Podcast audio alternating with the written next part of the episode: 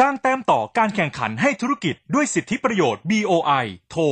02 553 8111 วันนี้มาดูข้อมูลการพัฒนาแรงงานด้วยมาตรการอบรมค่ะ BOI ได้ออกมาตรการสนับสนุนการฝึกอบรมขึ้นมา มุ่งหวังให้โครงการที่ได้รับการส่งเสริมการลงทุนอยู่แล้ว ยังมีสิทธิประโยชน์ยกเว้นภาษีเงินได้นิติบุคคลเหลืออยู่ ยื่นขอรับสิทธิประโยชน์เพิ่มเติมจากการฝึกอบรมแรงงานเพื่อเพิ่มทักษะต่างๆ โดย BOI ได้กำหนดรูปแบบของการพัฒนาทักษะ แล้วก็เพิ่มขีดความสามารถของบุคลากรที่เป็นแรงงาน2กรณีนะคะ กรณีแรกก็คือการฝึกอบรม หรือการฝึกทำงานเพื่อพัฒนาทักษะเทคโนโลยีด้านขั้นสูง ส่วนอีกกรณีหนึ่งนะคะ ก็คือเรื่องของการฝึกอบรม หรือการฝึกทำงานเพื่อพัฒนาทักษะเทคโนโลยีและนวัตกรรม จะเป็นรูปแบบการจัดฝึกอบรมให้กับนักศึกษาที่อยู่ระหว่างการศึกษา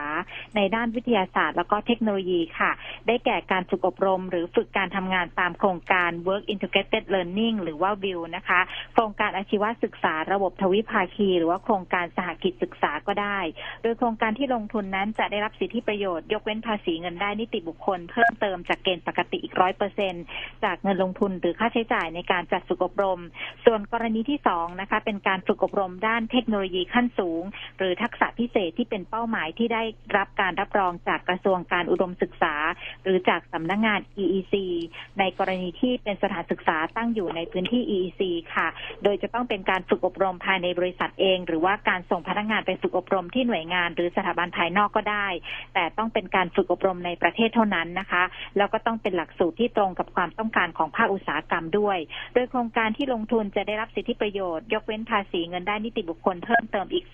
200%ของเงินลงทุนหรือค่าใช้จ่ายในการฝึกอบรม ผู้ประกอบการท่านใดสนใจก็สามารถสอบถามได้ที่ BOI นะคะ หมายเลขนี้ค่ะ 025538111 แล้วก็กด 3 นะคะ 025538111 แล้วก็กด 3 นะคะ ต้องรีบตัดสินใจยื่นขอรับการส่งเสริมนะคะ เพราะว่ามาตรการนี้จะสิ้นสุดการรับการส่งเสริมการลงทุนภายในเดือนธันวาคมปีนี้ค่ะ สนับสนุนโดย BOI ส่งเสริมธุรกิจทุกระดับ สนใจติดต่อ 02 553 8111